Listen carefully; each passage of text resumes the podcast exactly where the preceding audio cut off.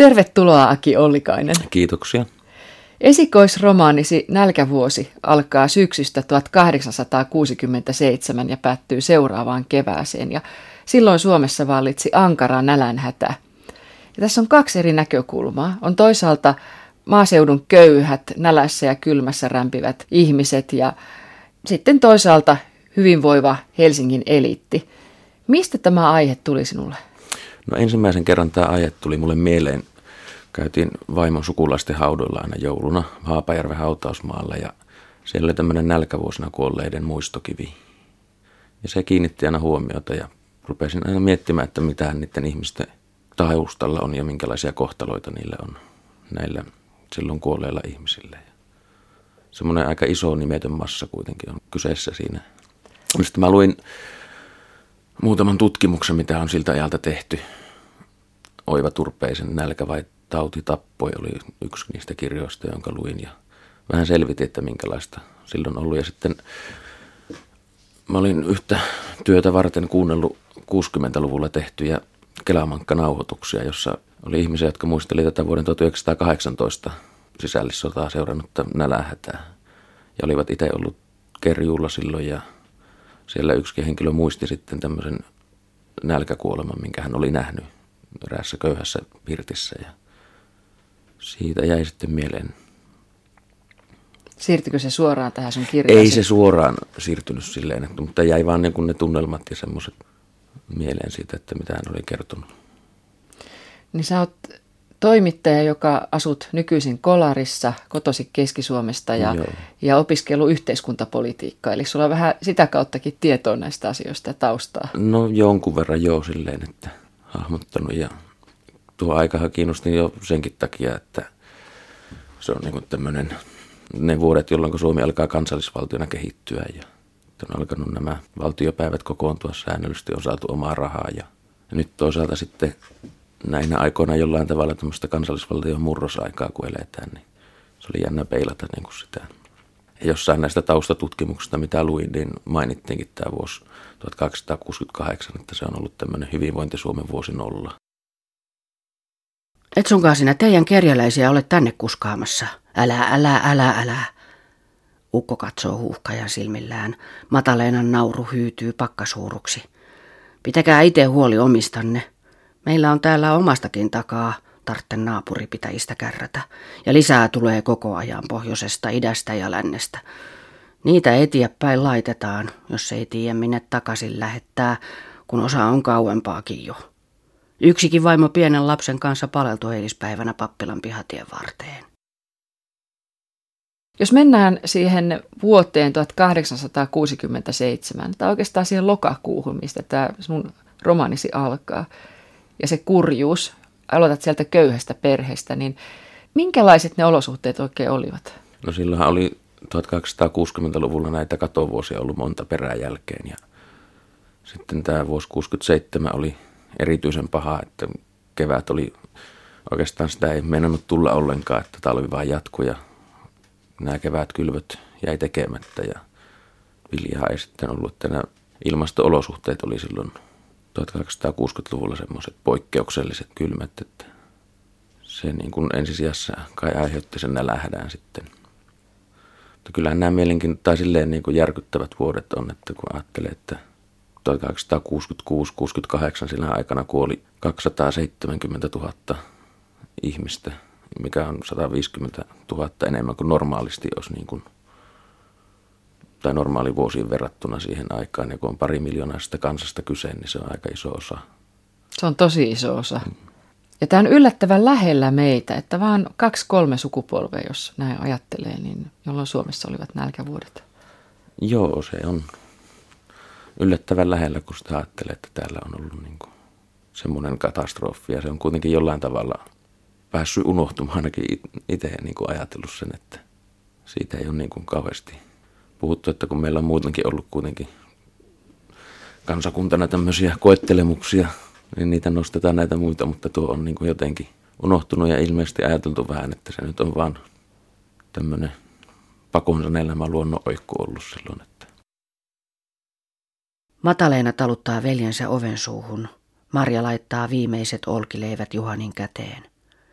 Hän täyttää kattilan lumella ja nostaa sen sängyn viereen miehensä ulottuville. Tämän enempää en jaksa tehdä, Marja kuiskaa. Juhani tarraa kiinni Marjan olkaan ja yrittää kammeta itsensä ylös siinä onnistumatta. Hän ehtii korista jotakin käsittämätöntä ennen kuin lyhistyy takaisin selälleen. Marja nostaa Juhanin käden olaltaan ja asettelee sen miehensä rinnalle. Hän painaa huulensa Juhanin otsalle ja sitten yllättäen huulille. Antaa niiden viipyä pitkään. Hengittää vielä viimeisen kerran miehensä kanssa samaan tahtiin. Mennään nyt sinne niihin kirjan henkilöihin ja lähdetään ensiksi siitä kerjuulle joutuvasta porukasta, josta tämä kirjakin alkaa, tämä nälkävuosi. On lokakuu 1867 ja kerjuulle joutuvat äiti Marja ja hänen lapsensa Mataleena ja Juho. Isä Juhani hylätään kylmään torppaan. Talvi on tullut tosiaan varhain. Siellä on kylmää. Jääkukat peittävät lasin. Ne ovat rumia. Tekevät pilaa kesäniitystä, kuoleman kukkaset. Kuura levittäytyy kuin rikkaruoho ikkunan puitteista hirsien saumoja pitkin seinälle. Pahin on ovi. Sen raoista lumi työntyy sisään ja kehystää oviaukon kuin kalma, joka aikoo asettua torppaan asumaan. Isä Juhani on heikossa kunnossa. Ovi jätetään auki. Marjan mielestä näin on armollisempaa. Miksi Marja jätti miehensä Juhanin kuolemaan sinne kylmään torppaan?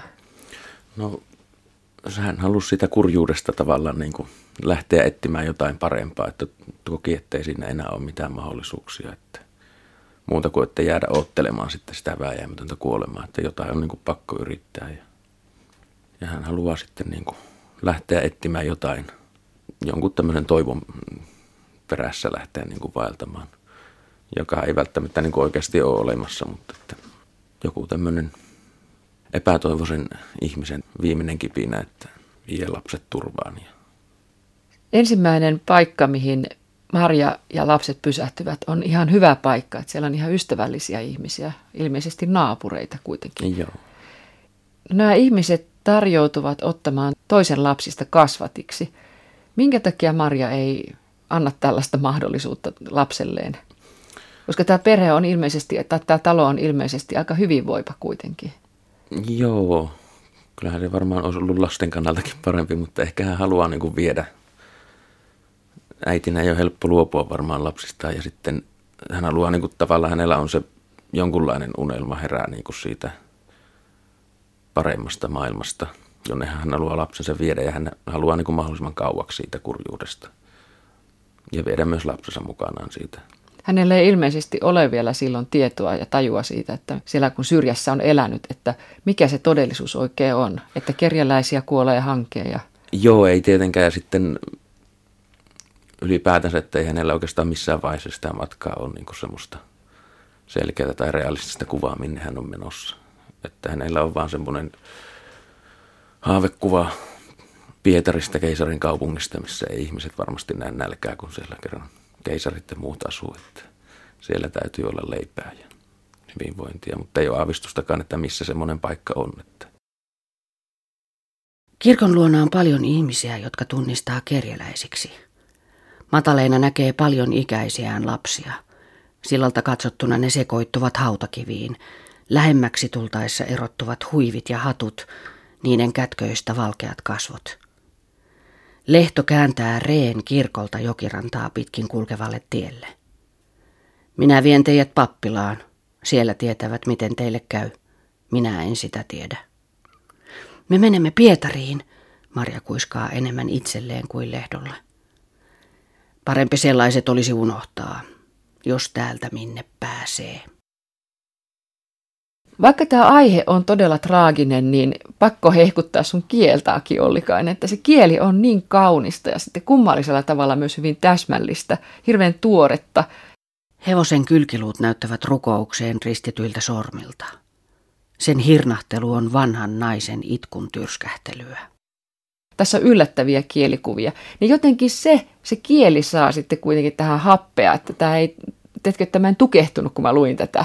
Joo, kyllä mä halusin silleen kirjoittaa kaunista kieltä ja kirjoittaa silleen luoda sille kontrastia siihen että kun ne asiat, mitä kuvataan, on aika rujoja ja kauheita, niin että se ei mene semmoiseksi niin kuin kurjuudelle mässäilyksi kuitenkaan. Ja kun sitä kieltä rupesin kehittämään tai niin kuin sitä omaa tyyliä hakemaan, niin päätin, että se on niin kuin mahdollisimman omaa.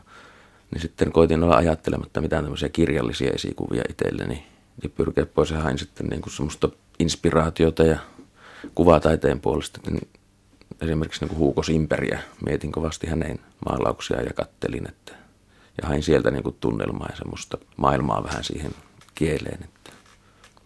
Se on muuten ihan totta, kun sä sanot tuon Simperin, niin kirjan maailma on hyvin paljon samantyyppinen kuin niissä maalauksissa mm. on. Kirjassasi kuvaat siis köyhiä, mutta sitten tässä on myös Helsingin herroja. Teo on köyhäinlääkäri, hänen veljensä Lars Renkvist on apulaiskamreerina senaatissa ja sitten on nimetön senaattori. Mitä sä halusit näillä henkilöillä kertoa? No mä halusin tuoda sitten sen toisen tason siihen tavallaan tämmöisen yhteiskunnan ylärakenteen, jossa tehdään näitä päätöksiä ja politiikkaa. Ja nämä veljekset tässä on vähän sitten tämmöiset välittäjähahmot, joilla nämä maailmoja jollain tavalla saataisiin niin kuin joku yhteys luotua niille. Mutta että kun täällä yhteiskunnan ylätasolla tämä senaattori ja sitten häntä tarkastellaan enemmän juuri tämän virkamiesveljen kautta, niin siellä katsotaan sitä maailmaa tämmöisenä niin kuin kansakunnan kokonaisetua ja tämmöistä niin kuin talouspolitiikkaa mietitään ja ne päätökset, niitä tehdään tämmöisessä historia isommassa jatkumossa tavallaan ajatellaan sitä tulevaisuutta ja menneisyyttä ja koitetaan pitää niin kuin valtion talous kasassa ja se, ne päätökset sitten saattaa hyvinkin olla ristiriidassa tämmöisten yksittäisten pienten ihmisten todellisuuden kanssa. Että niin, että kansakunnan parhaaksi, mutta ei ihmisen. Niin, että ne ihmiset, joista se kansakunta muodostuu, niin ne on hyvin kasvottomia tavallaan siinä yhteydessä, kun niitä päätöksiä tehdään. Että. Ja ne isot kansakunnan hyväksi tehdyt päätökset, ne jäävät historiaan, ne mutta jää eivät historiaan marjat ja mataleenat. Niin. Ja sitten jos niitä niin kun katsotaan historian perspektiivistä, voidaan sitten miettiä, että onko ne olleet järkeviä, hyödyllisiä niin kuin siinä mittakaavassa, mutta se yksilö on kyllä unohtunut silloin ja ne on jääneet aika kasvottomiksi sitten nämä ihmiset, jotka on siitä joutuneet kärsimään niistä päätöksistä. Ja sä annat nyt yhdelle tämmöiselle porukalle kasvot. No joo, sitä mä halusin vähän niin kuin pohdiskella tätä näiden todellisuuksien yhteensovittamattomuutta ja miettiä, että minkälaisia kohtaloita siellä on. Teo katselee huvittuneena veljensä kasvoja, kun tämä yhä tutkiskelee nappuloita pelilaudalla. Hän huomaa, kuinka Lars on opetellut kurtistamaan otsaansa kuin jumaloimansa esimies senaatissa. Minusta se sinun senaattorisi on väärässä, Teo sanoo. Sinä et ymmärrä tämän kansan kokonaisolemusta, Lars huokaa. Nousee kaatamaan punssia pieniin laseihin ja jatkaa ojentaessaan teolle pikaria. Työtä ihmisille pitää järjestää. Jos heidän laariinsa aletaan viljaa vastikkeetta kaatamaan, sille ei pohjaa näy. Meidän päällimmäinen velvollisuutemme on työn järjestäminen niille, joilla ei ole tointa. Työstä on hyvin vähän hyötyä, eikä se kanna hedelmää, kun ei ole ruokaa, jota työllä voi hankkia. Mitä sä tällä kohtauksella haluaisit kertoa? No, ehkä siinä on arvomaailmojen ristiriita, että ajatellaan, että se on siitä ihmisen omasta työstä aina kiinni ja jokainen on oma onnensa seppä. Ja vähän tämä ajatus, mitä aika usein toistellaan tämä, että ihmiselle pitää antaa kalaa, vaan sille pitää antaa onkia opettaa se kalastamaan. Mutta jos se seisoo keskellä aavikkoa, niin mitä se sillä ongella tekee muuta kuin käyttää astalona sitä lähimmäistään kohtaa. Että, että siinä pitää myös sillä työllä olla jotain, että ei sillä oikeastaan ole kuin se välinearvo. Lauri Viita, kun se kirjoitti, että ei ihminen työstä elää, työssä asu. Että niitä työhedelmiähän siinä niin kuin tarvittaisiin. Jos ei ole niin kuin mitään, mitä sillä työllä ansaitsee, niin se on, siitä voi tietysti tulla parempi mieli ihmiselle, kun näkee ahkeria köyhiä kuin makoilevia köyhiä. Että. Lars Renkvistin olet kuvannut jonkinlaiseksi vähän niin kuin vasalliksi sille senaattorille, josta kerroit, että hän oli aikaisemmin Snellmanniksi, J.V. Snellmanniksi kirjoitettu, mutta sitten muutit kuitenkin sen senaattoriksi. Joo, mä halusin kuitenkin silleen sitten vähän etäännyttää sitä siitä se tarinan kannalta toimii paremmin, että siinä nyt ei ole sitä nimeltä mainittua Snellmannia. Ja Ja tietysti se vähän vapautti siinä kirjoittamisessa, että ei tarvinnut miettiä, että joku tätä lukee sitten rinnan Snellmanin elämänkerran kanssa ja katsoo, että eihän se nyt ihan näin mennyt ja tässä nyt on vähän väärä tulkinta ja tämmöinen. Se oli ehkä se tarinan kannalta niin kuin se senaattori. Parempi ja sitten Larsista ehkä tuli silleen vähän vasaali, että hänen kauttaan mä halusin niin kuin tarkastella hänen silmin sitä tämän senaattorin toimia. Larshan pyrkii tietysti ymmärtämään selittämään aina parhain päin sen, että hän niin kuin ihailee tätä ja pitää suurmiehenä ja ja sitähän se senaattori siellä yksinäisyydessään miettii, että on näitä Larsin tyyppisiä ihmisiä, jotka eivät ajattele omalla päällään. Ja toisella puolella ovat kerjäläislaumoista vauhkuuntuneet säätyleiset, jotka pelkäävät lokoisen arkensa häiriintyvä. Joo, tämä senaattori on tämmöinen suurmies, joka niin kuin kokee sen, että hänellä ei ole varaa tehdä vääriä ratkaisuja. Hänen täytyy niin kuin miettiä ja tehdä oikeat ratkaisut. Ja ehkä sitten jossain määrin tehdä ihan semmoisia kylmiäkin ratkaisuja silleen, että tietää, että se ei välttämättä ole jokaisen yksilön parhaaksi. Että hän ehkä jossain määrin näkee myös sen, että sillä on niin kuin vaikutusta näillä päätöksillä. Mutta että niitä päätöksiä on tehtävä. Juuri talouden nimissä, esimerkiksi taloudenpidon nimissä, niin tehtävä semmoisia rankkoja ratkaisuja ja hänen näkökulmastaan sitten ihmiset, jotka vaatii, että ei liian rankkoja ratkaisuja voi tehdä, että pitää auttaa näitä ihmisiä, ovat väärässä silleen, että ne ei nyt ymmärrä sitä, että tässä talous menee kuralla, jos tässä ruvetaan kaikkia pelastamaan. No mitä konkreettisesti tehtiin sitten? Hätäapuviljat ainakin mainitset tuolla. Mitä se tarkoitti esimerkiksi jonkun Marjan tai niiden muiden kerjäläislaumojen kohdalla? Niin, no sitä hätäapuviljaa koitettiin ostaa, että siellä oli nämä varastot kaikki ihan tyhjillä, että olisi sitten saatu viljaa, jota olisi pystytty jakamaan, mutta se hankkimisessa vähän viivyteltiin. Ja Miksi? No sitä ei haluttu mennä suin päin ostamaan kalliilla hinnalla, vaan haluttiin, ei haluttu, että valtio velkaantuu. Ja siinä vaiheessa, kun sitten ostettiin, niin se olikin ilmennyt, että se katastrofi on niin suuri, että sitä ei ehditty oikeastaan tarpeellista määrää hankkia. Ja sitten oli jo meret jäässä, että sitä ei oikein saatu tuotuakaan enää siinä vaiheessa, kun oli saatu. Oliko se senaattori, joka oli sitä mieltä, että no näiden helsinkiläisten mielestä ainakin, niin siis tämän elitin mielestä, niin nälänhätää lisäsivät laiskanpulskeat isännät, jotka pistivät työväkensä pihalle, jotta itselle riittäisi enemmän, vaikka heidän olisi pitänyt köyhänsä ruokkia.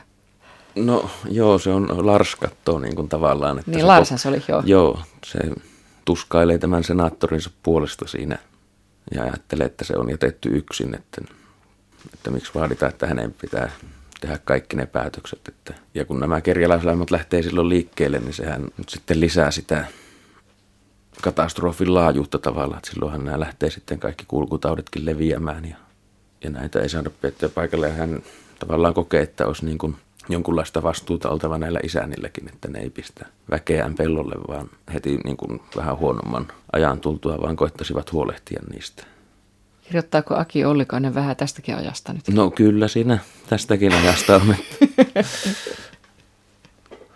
kyllähän se tänä päivänäkin väkeä pistetään pihalle, kun pitää niin kuin isompia voittoja takoa, niin se on helppo laittaa sitten väki pihalle. Että.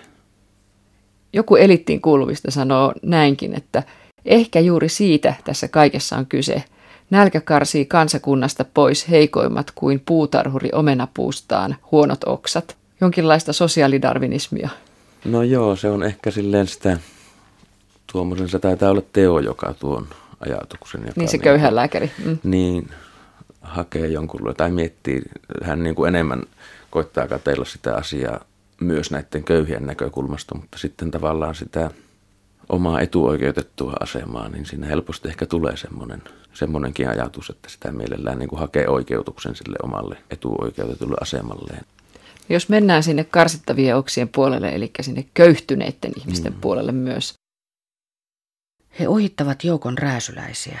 Muutamat väistävät penkalle asti, toiset taas jäävät keskelle ajouraa, eivätkä ole huomaavinaankaan rekeä. Kun kuski on ohjastaa hevosen heitä päin, he puivat nyrkkiä ja syytävät kirouksia perään. Asiallisesti ei väistä kukaan. Ehkä he ovat jotain oppineet vaelluksellaan. Joko tarvot umpimielisenä omaa uraasi, etkä anna perään missään, Tai muuten saat kaalata kauas hankeen pois muiden jaloista, kumartaa sieltä nöyränä, etkä ehkä enää jaksa palata takaisin, vaan jäät niille sijoillesi, jähmetyt kuin Lootin vaimo valkeaksi patsaaksi. Kerjäläisenä vaeltaessaan Maria kohtaa sitten hyviä ihmisiä ja ilkeitä ihmisiä. Ja yksi näistä hyvistä ihmisistä on tämmöinen kuin Hakmanni, jolleka, jonka luokse Maria viedään. Ja hän on hyvin armollinen ihminen. Hän haluaa auttaa, antaa niistä mustikan näköisistä perunannappuloista jopa Marjalle. Minkä takia Hakmanni on niin armollinen? Miksi hän haluaa antaa vähästään? Mä halusin tuoda tämmöisen niin kuin hyvän ihmisen siihen, jolla on niin kuin, joka haluaa ajatella ihmisistä hyvää, joka koittaa tehdä asiat aina oikein ja jakaa sitä vähästään, mitä on. Että hän kun tuntee sen velvollisuudekseen ihmisenä, että jokaisessa tilanteessa on pyrittävä auttamaan toista ja, ja jaettava niin kuin siitä omastaan. Niin. Mutta mitä hän saa siitä? No, hän tekee sen pyyteettömästi, että siinä hän ehkä saa hyvän mielen itselleen tai se voi olla taivaspaikan toivossa tai muuta, mutta kuitenkin, että hän pyrkii semmoiseen niin kuin pyyteettömään hyvään. Marja ei suostu lähtemään seuraavaan paikkaan siihen, vaan hyppää sen, sen etappi yli. Eli se seuraava paikka olisi ollut kunnallinen köyhäinhuone. Mitä se oikein tarkoitti? Mitä siellä, no, niitähän koetettiin ja... näitä köyhiä kerjäläisiä pitää jollain tavalla, että ne eivät vaeltaisi, mikä oli tietysti silleen järkevää, että just näiden kulkutautien takia niin koitettiin järjestää paikkoja, jossa ne ihmiset saataisiin sidottua niin kuin paikoilleen. Et tietysti nämä köyhäinhuoneetkin sitten oli aikalaisia väillä taudinpesiä sitten, että kun nämä kulkutaudithan on silloin noihin aikoihin ollut yksi semmoinen suuri syy, että nämä näläheikintämät ihmiset on helposti helppoja kohteita näille tarttuville sairauksille. Ja Mitäs niitä olikaan, tuo tyfus? Eli tämä no, tyfus on lavantauti, se on aika usein ilmeisesti mainittu näissä kuolinsyissä ja muuta, mutta sen tyfuksen taustalla on ollut melkein mun käsittääkseni monenlaista tautia influenssasta alkaen niin kuin ihan, mitkä on sitten määritelty tähän. Mutta silloin ilmeisesti on tästä tyfuksesta puhuttu paljon. Niin tämä ei ole kristillinen kirja, mutta tässä on mun mielestä hirveän voimakas kuitenkin semmoinen moraalinen eetos jotenkin, tai moralisoi, mutta että jotain sellaisia arvoja ja hyveitä, niistä sä kans kirjoitat tässä. No joo, kyllä mä halusin sitä niin kuin moraalia ehkä etiikkaa enemmän siinä niin kuin miettiä myös silleen. Sä puhuit etiikasta, Aki Ollikainen, mutta tätä lukiessani käytin moraalikäsitettä, kun mä mietin tällaisia asioita esimerkiksi, että tässä joku varastaa nälkäänsä, sitten tämä varas tapetaan. Niin onko se, että varastaa nälkäänsä, niin onko se rikos sinun mielestäsi? Tässä maailmassa, mitä niin, kuvaat. se on semmoinen ikuisuuskysymys, että on se tietysti lain mukaanhan se on väärin, mutta sitten – kyllähän se, että henkensä pitimiksi joku varastaa jotain, niin sen ehkä niin kuin ajattelee, että se nyt ei niin suuri rikos ole. Mutta tavallaan sitten esimerkiksi se, että jos joku varastaa nälkäänsä lapsilleen jotain, että onko se sitten pienempi rikos, kun joku varastaa se itselleen nälkäänsä, että onko ne ihmiset siinäkin eriarvoisessa asemassa, että onko niin kuin vähän mukavammalla ihmisellä oikeus varastaa nälkäänsä kuin sitten semmoisella, joka ei ole niin päältä katsoen hyvä ihminen, että – kyllähän se semmoinen vaikea moraalinen kysymys sekin on tietysti, että kyllähän siinä tavallaan jollain tavalla moraali on koetuksella siinä. Omaan käden oikeus tulee sitten puolin ja toisi ehkä siinä. Että joku katsoo oikeukseen varastaa ja joku katsoo oikeukseen sitten itse tuomita sen varkaan siinä. Ja, että eihän tuommoiset katastrofitilanteet, niin ne ei koskaan varmaan niin kuin moraalia kohottavia tapahtumia ole. Niin oikeastaan voisi puhua myös siitä, tähän romaaniin liittyen, että kuka teki oikein ja pitäisikö ne vaan selittää siitä tilanteesta käsin. Jos ajatellaan ihan sitä jo, että kun mikä oli tuossa alussa puhuttiin, siitä Marjan ratkaisusta, että jättää miehensä kuolemaan sinne kylmään torppaa. Tai sitten, että senaattori ajattelee kansakunnan parasta, ei yksilöiden parasta. Niin. niin, se on vaikea kysymys, kuka tekee oikein ja sitten se, minkälaisissa lähtökohdissa ne ihmiset on, kun ne niitä päätöksiä joutuvat tekemään. Ja ne on hirveän vaikeita kysymyksiä siinä. Et sillä just se etiikan ja moraalin ero. Mietin tuossa, että jos moraali lähtee enemmän niistä normeista, jotka niin kuin tavallaan ulkoapäin ihmiselle annetaan ne etiikka sitten enemmän sitä, mikä tulee ihmisen sisältä, mitä se niin kuin ajattelee, että mikä on niin kuin oikein. Mutta se on tietysti, että tämän päivän näkökulmasta ja niinkin etuoikeutettuna ihmisenä maailmassa kuin itse on, niin ne on vaikeita kysymyksiä. Että on tietysti helppoa olisi tietysti niin kuin omasta asemastaan ruveta määrittelemään toisille ihmisille sitä, niitä oikeita ja vääriä valintoja, mutta mikä se niiden toisten ihmisten todellisuus sitten on, missä ne niitä päätöksiä joutuu tekemään, niin se mua askarrutti tuossa niin kuin, tuota kirjoittaessa, että sitä halusin vähän niin kuin pohdiskella tai tuoda esille sitä ristiriitaa ja vaikeutta siinä, mikä on. Tai sitten tämä, että vain oman kunnan köyhät hoidettiin, että kun ihmiset ihan hirveän surkeissa tilassa ja oma, ilman omaa syytä köyhtyneenä yrittävät saada jonkunlaisen suojan kylmää vastaan, niin heidät tylysti heitetään pois, kun ette ole oman kunnan köyhiä. Tietysti se tuntuu niistä ihmistä myös, että kun niitä köyhiä tulee joka paikasta virtaa niin kuin lisää ja lisää, että ei, kun ei niille omillekaan riitä, niin sitä helposti sitten ajattelee, että hoitakoon ne omaansa ja me hoidetaan omaansa. Että sekin on tietysti, että ei ne köyhät sitten se kuva on lähteneet liikkeelle, että joku pakkonen on ajanut sieltä. Sillan ylitettyään Teo kääntyy vielä katsomaan taakseen. Voi teitä, Katajanokan huorat ja hampparit. Noilla jyrsityillä kynsillänne te yritätte roikkua kiinni tässä maailmassa. Sinä kuvaat myös Aki Ollikainen nälkävuosikirjassasi kaupungin kurjalistoa, et pelkästään näitä maaseudun köyhiä. Eli tässä on tavallaan kolmas maailma ja sitten sinne päin katsotaan teon tämän köyhän lääkärin kautta. Että hän käy siellä seikkailemassa ja kai hoitaakin köyhiä Joo. siinä sivussa. Joo, mä luin tämän Heikki Variksen ihan klassikkokirjan, sosiologian klassikon tämän työläisyhteiskunnan syntyminen pitkän sillan pohjoispuolelle muistaakseni oli tämä nimi kaikessa lyhykäisyydessään sille tutkimuksella, niin siinä kuvattiin tätä Helsingin kehitystä ja, ja varsinkin näitä laitakaupunkien kehitystä. Jollain tavalla oli hirveän kiehtova ja kiinnostava aihe ja halusin sitten siitäkin kirjoittaa silleen. Että tämä oli oikeastaan jo ennen kuin mulla se idea oli, niin oli kiinnostanut tämä Helsingin kehitys ja sitten halusin sitten ottaa sen mukaan siihen myös. Että niin Punavuoren bordellit ja, ja Katajanokka on aivan hökkelikylä. Joo, tavallaan sitä maailmaa kanssa tuoda ja sitten Teo liikkuu näiden maailmojen välillä siinä. Niin hän voi aina palata siihen omaan Joo. maailmaansa, tehdä vähän tämmöisiä turistimatkoja siihen Joo, köyhyyden pari. Toisaalta häntä myös kovasti kiinnostaa, että hän kyseenalaistaa kyllä jollain tavalla ajatuksen tasolla sen oman etuoikeutetun asemansa, mutta sitten on kyllä aika hanakka myös sitten sitä käyttämään hyväkseenkin huom- melkein huomaamattaan niin kuin tätä asemaansa suhteessa näihin köyhiin. Mutta mutta haluaa ajatella itsestään just, että hän on niin kuin tämmöinen köyhien lääkäri. Entä lapsi, onko se sinun? Teo kysyi. Minun, sinun, puolalaisen, mistä sen tietää. Ittensä se ainakin on, Saaran. Samanlaisia ne on syntyessään kaikki, saman maailman lapsia. Toinen juttu on sitten se syntyykö hökkeliin vai kivilinnaan. Se on aina herrassa. Teo pelastaa hangesta pienen köyhän kerjäläispojan varmalta kuolemalta ja, ja tämä poika pääsee kasvatiksi Lars Renkvisti eli Teon veljen lapsettomaan perheeseen. Ja kun kevät 1868 koittaa, niin Juhosta on tullut jo pyöreä poskisempi, mutta edelleen hänellä on uudesta ympäristöstään poikkeava suhde ruokaan ja merimiespuvustaan huolimatta talonpoikaiset piirteet. Mitä sä tällä Aki Ollikainen kerroit?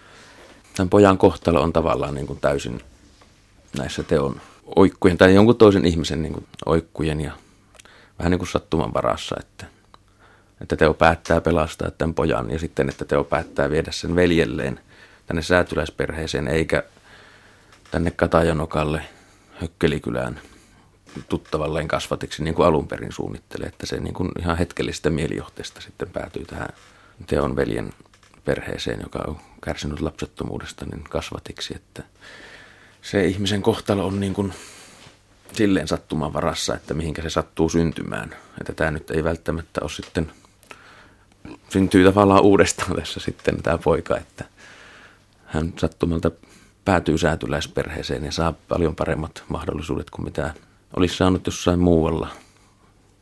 Mutta hän sinun kuvauksesi perusteella kantaa edelleen sitä Joo, kantaa mukanaan tavallaan. ja taustansa. Joo.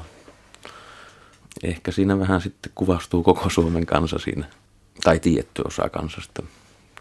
Ehkä se kuvastaa sitä Suomen kansakunnan kokonaisolemusta sitten loppujen lopuksi juuri tämä pieni poika. Teohan käy yhden lääkäritoverinsa kanssa keskustelua kohtalon ja sattuman osuudesta. Kumpi on se, joka vaikuttaa ihmisen elämään? Onko olemassa kohtaloa? Niin, Teo herää tässä niin kuin kyseenalaistamaan tätä omaa etuoikeutettua asemaansa.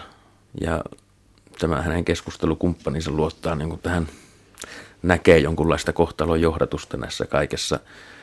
Ja tavallaan sillä selittää myös niin kuin sen oman asemansa ja sen, että mitä varten nämä ihmiset näkevät nälkää, että se nyt on kohtalo johdatusta tavallaan. Ja tässä sillä asetelmalla helppo selittää se oma, tai niin kuin, että ei tarvitse kyseenalaistaa sitä tavalla, että miksi just toiset näkee nälkää ja itse on hyvinvoiva ja että siinä näkee niin kuin jonkun jumalallisen suunnitelman tai tämmöisen, että näin on määrätty ennalta ja Teo sitten kyseenalaistaa tämän oman asemansa ja kaltaistensa niin kuin oikeutuksen tai sen ajatuksen, että ne on jollain tavalla oikeutettuja parempaan ja on niin kuin, että he eivät voisi vaikuttaa siihen, että toiset ihmiset näkee nälkää ja he eivät näe, että pitäisikö heidän niin kuin pyrkiä jollain tavalla vähän tämmöiseen tasa-arvoisempaan maailmaan, jossa niin kuin se ei olisi ennalta määrättyä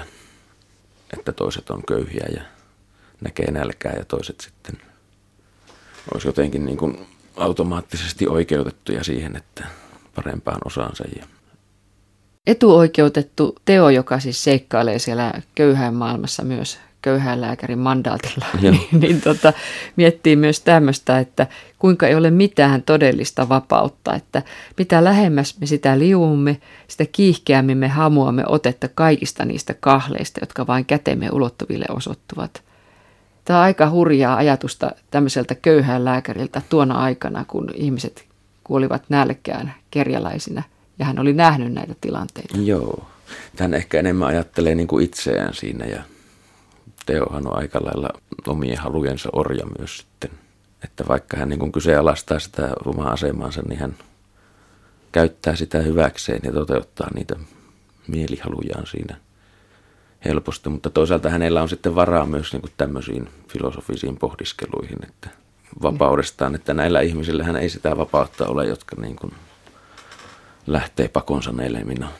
Niin, niin kuin esimerkiksi Teo jatkaa vielä näin, että vain osansa tyytymällä voi elää kahleista piittaamatta. Ja ajattelin tätä lukiessani, että no mikähän se, mitähän se Marjan kohdalla mahtaa tarkoittaa. Niin, että se tavallaan on helppo tyytyä osansa silloin, kun on hyvä osainen. Ja... Mä otan yhden lainauksen vielä, Aki Ollikainen, tästä sinun nälkävuosikirjastasi. Teo sanoo näin, että kun pitäisi katsoa ihmistä, he katsovat peiliin. Kas siinä lähimmäinen, se jonka Jumala on muovannut omaksi kuvakseen. Sen, minkä teet hänelle, sen sinä teet Jumalalle. Palvele siis häntä ja tee hänelle hyviä töitä parhaan taitosi mukaan. Mitä tämä tarkoittaa? No siinä on se, tavallaan se näkee ne kaltaisensa ja ihmisyyden mittana aina. Teo haluaa vähän haastaa niin kuin itseään ja sitten tätä omaa yhteiskuntaluokkaansa ehkä, että kun ne katsoo ihmistä ja sitä ihmisen mittaa, että ne katsoisi niitä köyhiä eikä pelkästään niin kuin tuijottaisi itseensä ja omaa ryhmäänsä siinä.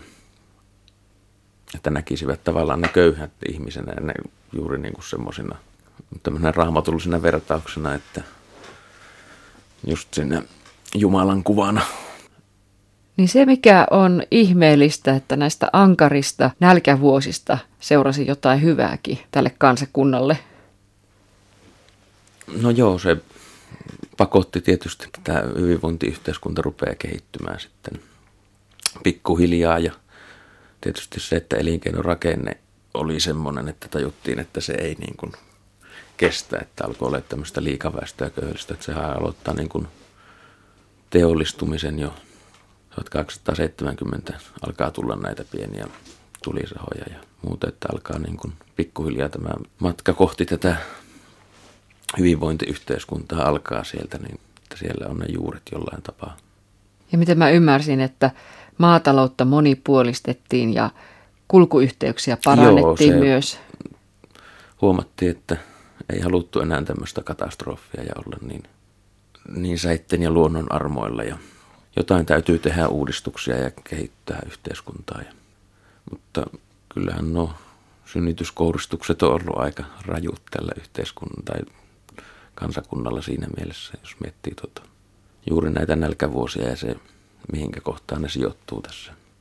Noin kuin sanoit, niin en malta olla kysymättä vielä tätä, kun jossain, olikohan se alkupuolella puhui, että tämä on myös jonkunlainen minun mielestäni allegoria myös nykyajasta, että miten sä näet siihen, tämän kun hyvinvointivaltiota ajetaan alas.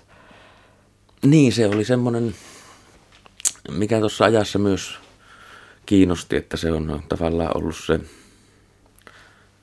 tämmöisen kansallisvaltion syntyvuodet tavallaan justiinsa osuu tuonne 1860-luvulle pitkälti, että Suomi alkaa niin kuin oikeasti kehittymään niin kuin kansakuntana ja tämmöinen nyt ollaan kuitenkin, puhutaan, että eletään tavallaan jo kansallisvaltioiden lopun aikoja ja hyvinvointiyhteiskunnan tietysti myös siinä samassa, että niin silleen oli jännä peilata tuohon aikaan sitten sitä ja rakentaa vähän niin kuin sitä allegoriaa nykypäiväänkin.